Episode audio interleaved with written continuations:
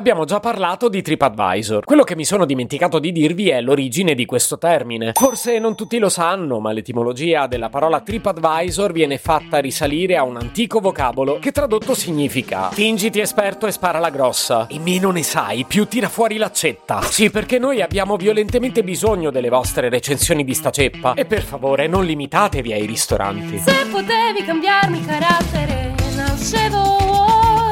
chiama Marcello Forcina. Dice quello che pensa, pensa poco a quello che dice, ma quando c'è da parlare gli bastano 4 minuti e 37 e un Campari Spritz.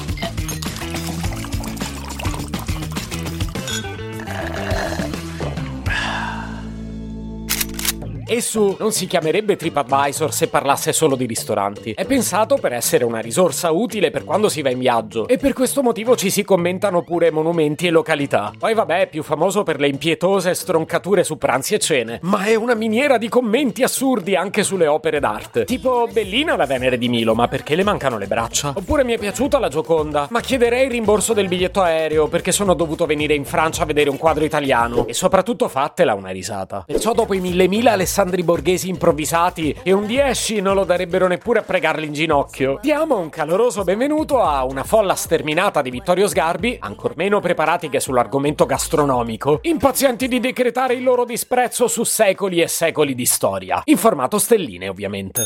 Ad Atene do due stelline su cinque perché faceva caldo. E poi troppi sassi. Io darei una bella ristrutturata.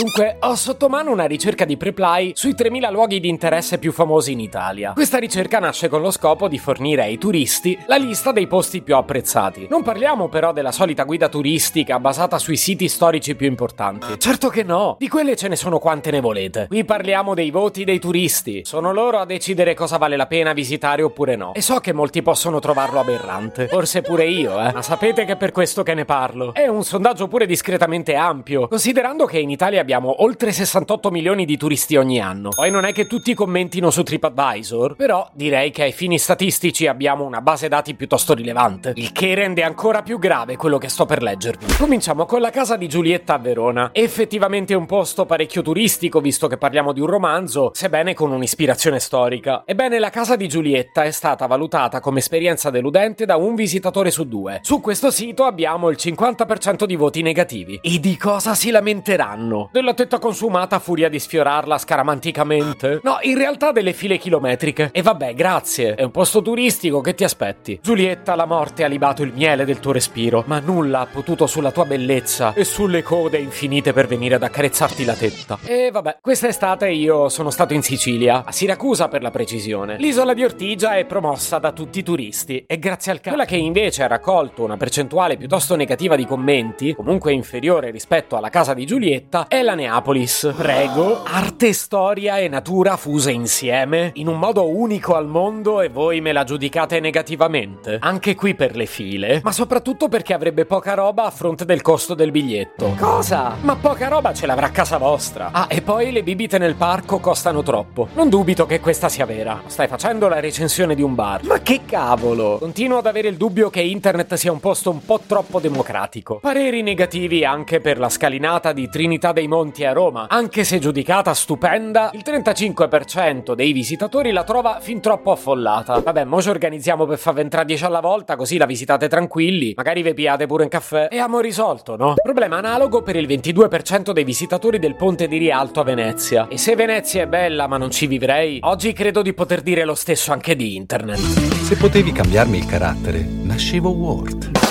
Un podcast inutile, effervescente e tossico, come una pasticca di mentos in una bacinella di Coca Zero. Questa serie è disponibile su tutte le principali piattaforme di podcast: Spotify, Apple Podcast, Google Podcast, Spreaker, Amazon Music e a breve anche sul citofono di casa tua. Stelline, recensioni e follow sono molto graditi. Per due chiacchiere con Marcello e aggiornamenti sui prossimi inutili episodi, segui il canale Instagram Chiocciola Nascevo Word oppure cerca su Telegram l'account Chiocciola Marcellogram.